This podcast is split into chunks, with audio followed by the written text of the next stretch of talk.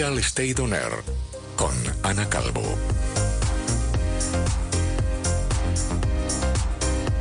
Hola a todos de nuevo, son las doce y seis del mediodía. Un saludo muy cordial de Ana Calvo, acompañándote de nuevo en el programa de Real Estate On Air, tu inmobiliaria en la radio.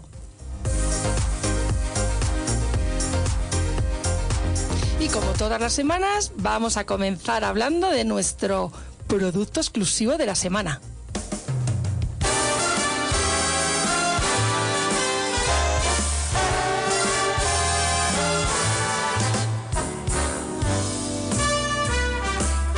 ¿Sabías que existe una mansión dentro de una cueva con estalactitas naturales y preparada para posibles catástrofes a la venta?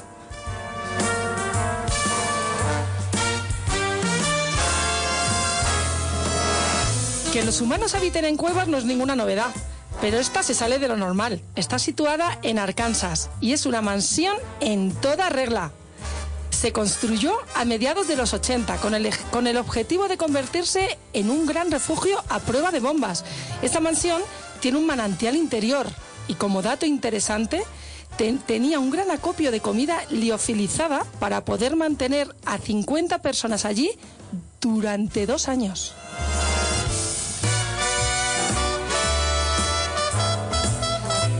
La vivienda cuenta con mil metros, cuatro habitaciones, cuatro baños, un gran salón de más de doscientos metros cuadrados y más de doce metros de altura. Pero lo más impresionante de esta mansión, cueva, es la presencia de estalactitas a lo largo de todo el techo. Lo malo, que algunas gotean.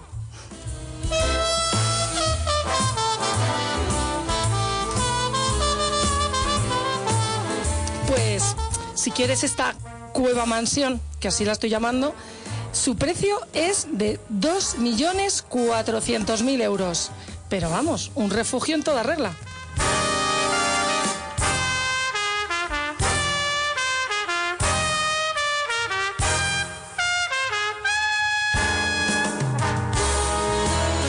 Bueno, y después de esta curiosa mansión, paso a saludar a Esther. Hola, Hola Esther. Buenos, buenos días. días. Bienvenida, Ana, de nuevo. Muchas a gracias. Real Estate On Air.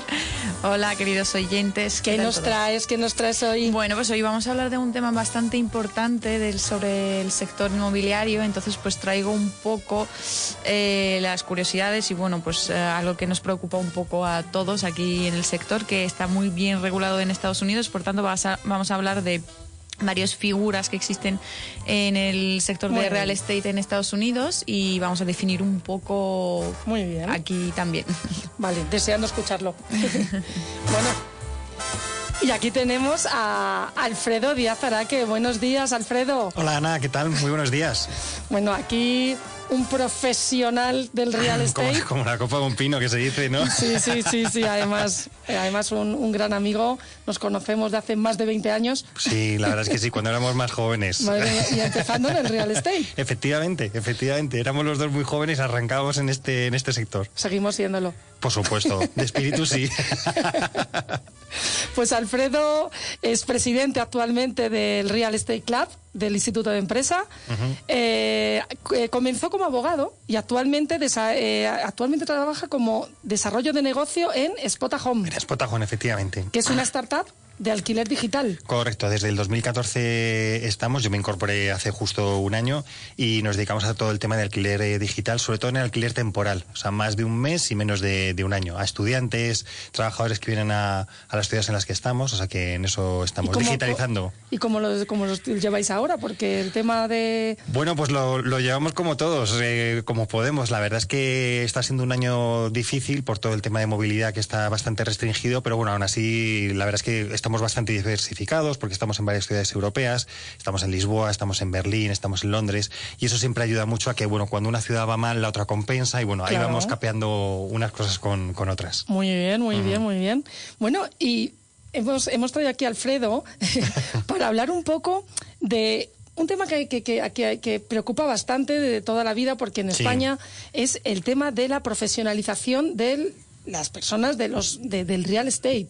Porque es un tema que la gente como tú decías, hemos estado comentando comentando antes, mm. que no está bien visto el tema del intermediario, el tema del broker, porque al final hay mucho intrusismo en este mercado. Efectivamente. Y es un intrusismo que cuando llegan sobre todo épocas de crisis, épocas como la otra crisis que hubo también, todo el mundo sabe o poner un restaurante, que es un negocio que yo creo que es bastante complicado. Chicote lo dice en su programa muchas veces, que, que quedar de comer no es tan fácil como parece. y se ve, y se ve. Sí, sí, la gente o pone un restaurante o se mete intermediario, uh-huh. eh, intermediario del real estate. Y claro, al final eh, es muy difícil, o sea, eh, llegar a, y sobre todo en épocas de crisis, que tienes que tratar con más variables a la sí. hora de una negociación. Uh-huh. Y claro, eh, al final no da seguridad, ese tema de intrusismo al final y poca profesionalización no da seguridad ni al cliente ni al propietario. Efectivamente. Yo creo que es uno de los problemas que hay, es un poco eso lo que se llamaría cuñadismo, ¿no? Que siempre tienes un cuñado o un sobrino que te hace la página web o algo. Y entonces con, la, con el tema inmobiliario muchas veces pasa igual. La gente se cree que vender una casa es fácil y no es nada fácil. No. Ni venderla, ni alquilarla, ni, ni un local, como tú bien sabes. O sea, requiere al final bastantes variables, hay muchas variables encima y tienes que ser un buen acompañante y un buen asesor de, del cliente. Tanto sí, sí. la parte compradora como la parte vendedora o quien alquila y, y, y quien va a alquilar, ¿no? Sí, porque son muchas variables a negociar, no solamente el precio, que uno pone precio y se valora, sino que luego hay un contrato en caso de alquiler, incluso en caso de compraventa, hay un montón de información que se necesita que esté al corriente y luego al final es como que el intermediario no tiene ningún tipo de responsabilidad, si no sabe, pues, y esto no es así, o sea, yo creo que daría mucha más fiabilidad a las operaciones y estaría mucho mejor visto el, el, el, la figura del intermediario. Es que vamos a ver, es que esto, si lo piensas, uno nunca se va a, a que alguien le defienda en un pleito si no lo que tiene delante es un abogado, nadie va a un dentista si no, nadie se opera si no es un médico, pero parece que a la hora de comprar una casa o alquilar, que a veces lo de comprar, sabes que siempre se dice que es una de las decisiones financieras más importantes importantes que, que tomamos en la vida. Oye, pues, pues vamos a la, al primero que, que encontramos. No, no, no pensamos que necesitamos a alguien que de verdad nos, nos asesore. Sí, así uh-huh. es, así es. Sí, sí. Bueno, ¿y qué tipo de formación ofrecéis en el Instituto de Empresa para alumnos interesados en el real estate? Pues mira, en el, en el I E la verdad es que yo creo que una de las características que tiene como escuela de negocios es, es la diversidad en cuanto a, a programas, ¿no? y, de, y de sectores que, que toca. Porque cada escuela de negocios pues acaba centrándose en un tipo de, de programas. En el I E al final hay mucha variedad y en la parte que, que nos interesa, que es la parte inmobiliaria, pues la verdad es que tiene bastante bastantes eh, programas, ¿no? De la parte de Executive Programs, que se llama. Entonces tiene el programa Señero, ¿no? Que además fue el que, el que yo realicé, que es el programa ejecutivo de dirección de empresas inmobiliarias, que son nueve meses, donde además tus profesores, lo bueno que tiene es que son profesionales del sector, ¿no? Te está dando clase de gente que está en el mundo de la inversión, que está en el mundo de, del alquiler, que está en el mundo urbanístico, etcétera, ¿no? Y luego han sacado además, luego posteriormente se han ido eh, especializando en otro tipo de programas, que son los programas avanzados, donde tienes el de gestión de patrimonios inmobiliarios, que además es un programa muy interesante porque está muy enfocado a, a esa uh-huh. gente que su familia, por ejemplo, tiene un patrimonio inmobiliario, pero no era el core business de la, o sea, no, no era el negocio de la familia porque era tal, pero el padre fue comprando pisos y tienen un patrimonio inmobiliario, se encuentran que lo tienen que gestionar y no saben cómo. Entonces, este programa lo que les ayuda a empezar a, a, a tener las, los fundamentos para empezar a, a gestionar ese patrimonio que Qué muchas veces es, es inter- sí, además, sobre todo, se da mucho en, en, en, en es, y, y sobre todo viene mucha gente de a lo mejor de fuera de Madrid, etcétera, que al final es donde encuentras también muchas veces patrimonio, lo que se llama así como family office, pues no, sí. al final es, es eso, sí, sí. pues pues se encuentra, ¿no? Y luego pues programas también de, de el nuevo ha sido de hospitality y luego también de temas de PropTech, que es de innovación en el sector inmobiliario. Uh-huh. Muy bien, muy bien, muy interesante, la verdad. ¿Has visto? Uh-huh. Hay que formarse. Hay, hay que, que formarse, formarse, hay que formarse. Oye, aparte de la formación teórica del alumno, ¿dais algún tipo de formación práctica?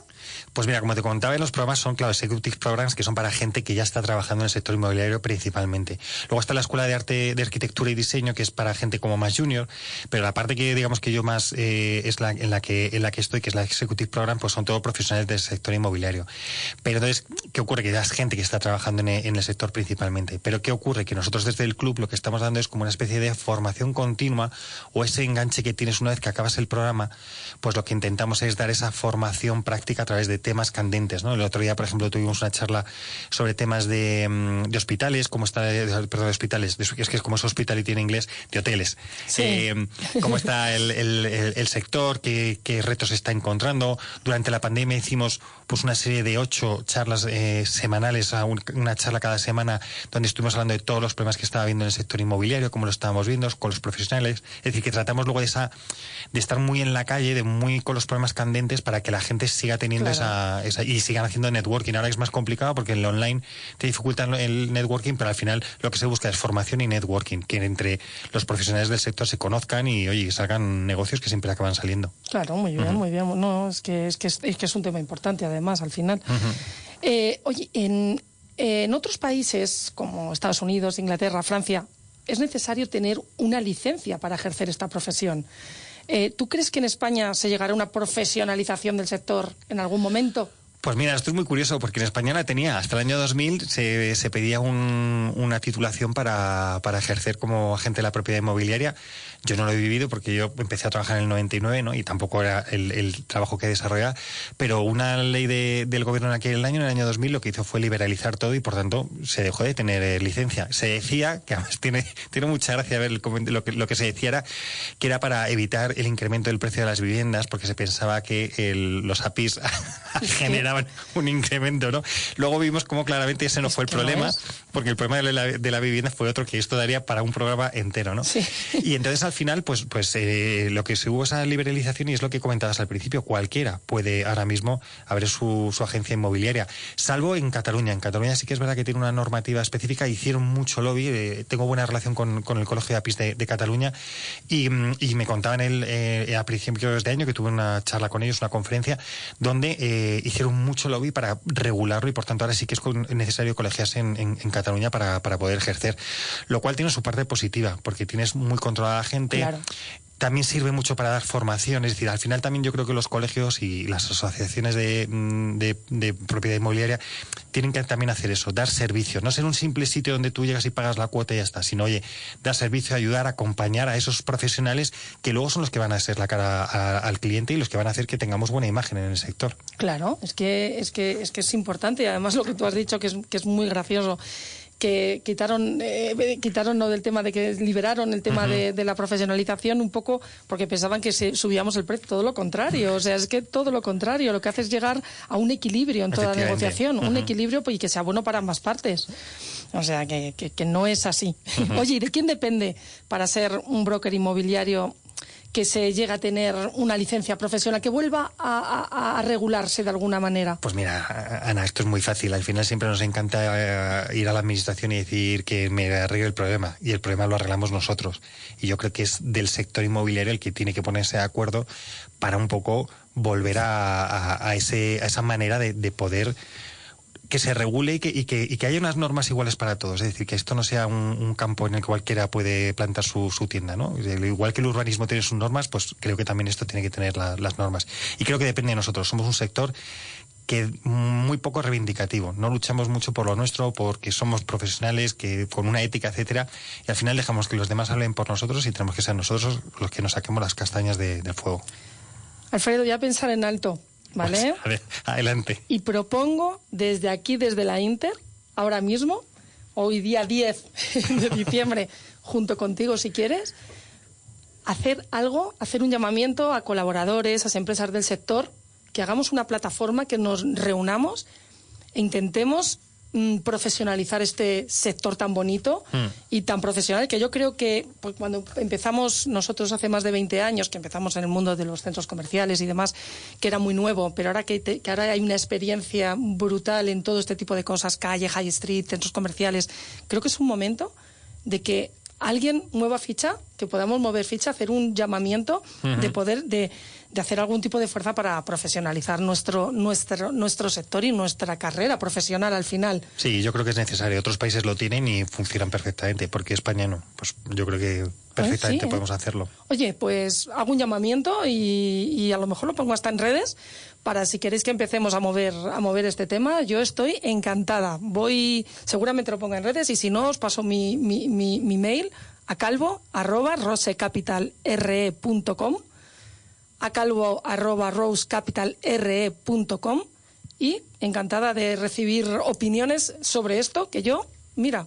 movemos ficha. Pues venga, adelante. De aquí venga. Ha salido negocio para moverlo. Muy bien, muy bien. Oye, Alf, eh, tú eres el presidente del Real Estate Club.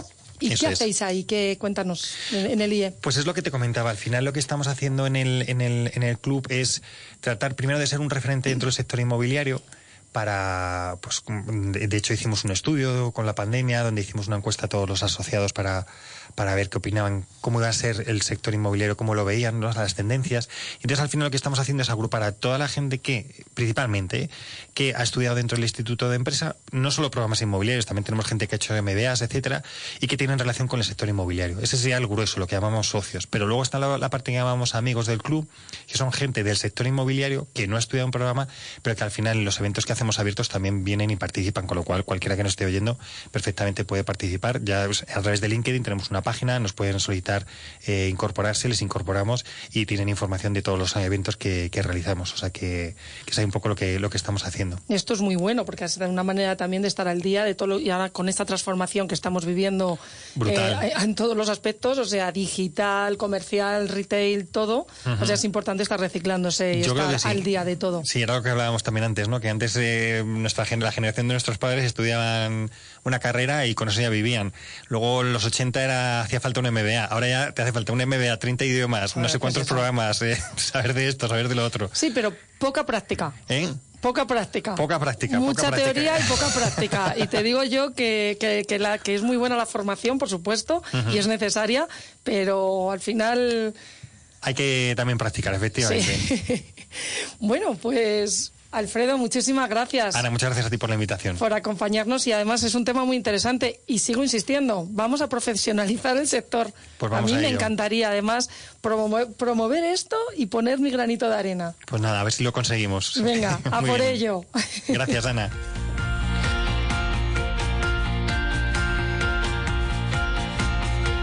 Estás escuchando Real Estate On Air con Ana Calvo. Bueno, Esther, y tú, a ver, cuéntanos, a raíz de esto que estamos hablando tan interesante, que es un tema muy interesante, ¿qué nos cuentas? Sí, es un tema muy interesante. Eh, muchas gracias por, por la charla, eh, Alfredo, que, bueno, pues es importante mmm, también aquí en España que, pues lo que estamos hablando, ¿no?, de profesionalizar el, el sector. Bueno, pues en Estados Unidos eh, tenemos tres figuras, a diferencia de aquí eh, en España, que se dedican al sector inmobiliario. No todos ellos pueden cerrar operaciones, ¿vale? No todos ellos pueden cobrar, pero bueno, ahora se, os explico un poco los términos. Tenemos el término, bueno, la figura, digamos, de mm, Realtor, que esta persona es eh, un agente inmobiliario que está registrado en N A R, que es como una especie de una asoci- asociación nacional de agentes inmobiliarios en Estados Unidos, que han firmado el código eh, de ética de la aso- asociación. Entonces ellos tienen una um, especie de base de datos muy completo al que pues ese título les da acceso a esa base de datos. Eh, luego tenemos otra figura que sería agente inmobiliario, que bueno, pues él tiene que sa- esa persona se tiene que sacar un una licencia para poder ejercer como agente inmobiliario y eh, su labor básicamente se describe como una especie de de asistir y de aconsejar a los compradores y a los vendedores eh, a la hora de comercializar pues cualquier inmueble, ¿no? Pero ellos no están autorizados para eh, acceder a esos bases de datos que comentamos anteriormente, al que sí tendría acceso el, el Realtor, digamos, ¿no?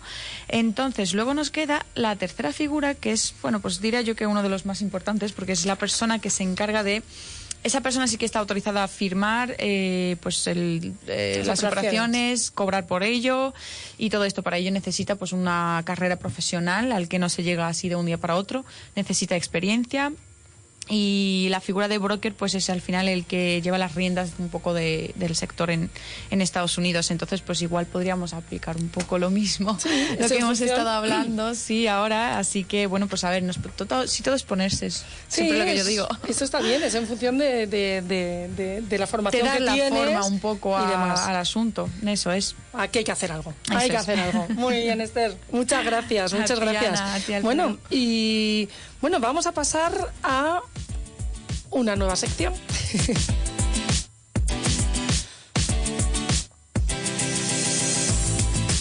Bueno, ahora tendríamos que hablar de la oferta y la demanda, pero lo primero que vamos a informaros es que desde Rose Capital volvemos a hacer jornada de puertas abiertas, esta vez en el centro de la capital, concretamente en la calle Montera veinticuatro. Vamos a conectar con, con mi compañera de Rose Capital, Mercedes. Hola, Mercedes. Hola, buenos días, ¿qué tal? ¿Qué tal, qué tal va nuestra jornada de puertas abiertas?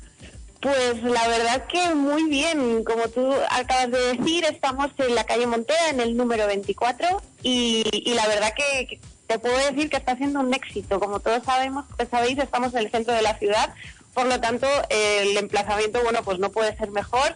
Tenemos mucho paso de gente, por lo que también, eh, bueno, pues esto está haciendo que, que tengamos muchas visitas y, y gente que se nos está, se nos está interesando. Mucho curioso, mucho curioso. Hay alguno, no te voy a decir que no. Es verdad que tanto paso, pues nos miran, eh, muchos nos preguntan, oye, ¿esto qué es? Sí. Eh, las jornadas de puertas abiertas, bueno, pues como decís, eh, esto es algo que no que no hace nadie y que estamos nosotros llevando a cabo. Entonces, bueno, pues también tenemos algún curioso que nos pregunta de qué se trata. Bueno, pues cuéntanos un poquito del local, cuéntanos, para que lo sepan los oyentes, lo que estamos ofreciendo. Bueno, pues os comento. Eh, ya sabéis que, que la calle Montera se encuentra en el centro de Madrid, es una calle peatonal. El local está dividido en tres plantas eh, de ochenta metros cada una, y en la planta sótano, si quisiéramos, eh, podríamos eh, añadir una, una zona de eh, por entrada de garaje con carga y descarga. Ya sabemos que en el mundo comercial, sobre todo en el centro de Madrid, esto es muy importante para la recepción de, de, de mercancía. mercancía. Sí, sí, muy importante. Efectivamente, así que le damos la, la facilidad al futuro inquilino de que, de que pueda contar con, este, con esta zona añadida. Comentaros también que el local, eh, bueno, pues tiene una gran visibilidad. Justo nos encontramos en el tramo en el que la calle se ensancha, lo que yo diría que es el mejor tramo de, de la calle Montera. Uh-huh. y, y bueno, pues es, es todo de cristaleras, por lo que tenemos muchísima visibilidad. Nos emplazamos justo enfrente de la construcción de un nuevo hotel eh, cinco estrellas, Que, que entendemos que para el año que viene ya y van ya a ir ahí y van a ir ahí va, tres locales importantes. Efectivamente, entrarán eh, tres locales con, con tres con tres buenas firmas, lo que también hará que, que todo esto revalorice el local que comercializamos ahora. Muy bien, muy bien, muy bien. Además es una eh, la calle Montera es como una vía directa, ¿verdad? Desde Sol hacia Fuencarral, o sea, es como... Efectivamente, es, sí, es como una prolongación. Hemos comentado muchas veces que para nosotras esto es una, una prolongación de, de la calle Fuencarral, una calle muy comercial también, y, y la verdad que, bueno, pues que animo a todos nuestros oyentes que estén buscando local ahora mismo en el centro a que pasen, nos visiten y les podamos mostrar este local tan maravilloso. Y lo más interesante, hay que decirlo, son las condiciones económicas. Este es un local que actualmente la propiedad está dispuesta a hacer un escalado de renta en unas condiciones eh, más favorables para ayudar a los inquilinos a que pasen un poco estos este par de años difíciles. Exacto. Y podemos, o sea, interesados, llamar al noventa y uno, ciento noventa y dos, setenta ochenta, pasarse por el local, que estamos hasta el viernes, y les decimos las condiciones porque es muy interesante para abrir ahora mismo ahí un negocio en una calle, vamos, prime, prime, prime de Madrid. Muchas gracias. Muchas gracias, Mercedes. Un saludo, aquí suerte. Gracias. Bueno, y llegamos a... Uy, perdón. Llegamos al final del programa. Hoy la oferta y la demanda no la hemos podido decir, pero bueno, la dejamos para el próximo día. Muchísimas gracias, Alfredo. A ti, Ana, muchísimas gracias por la invitación. Venga, muchas gracias. Te esperamos otro día, ¿eh? Por supuesto. Esther, muchas gracias, gracias y muy interesante ti, lo que nos has contado. Y bueno, gracias a todos los oyentes. Os esperamos el jueves que viene en un programa nuevo de Real Estate On Air, tu inmobiliaria en la radio. Buena semana.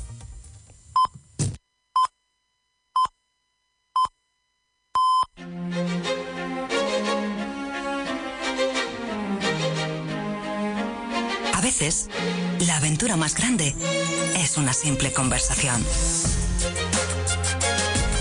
Radio Inter, con las mejores entrevistas, los mejores testimonios, inéditos y constructivos. Radio Inter, otra forma de ver el mundo. Estoy en cuarentena por COVID, pero me piro. Estoy harto de que me rastreen como un animal.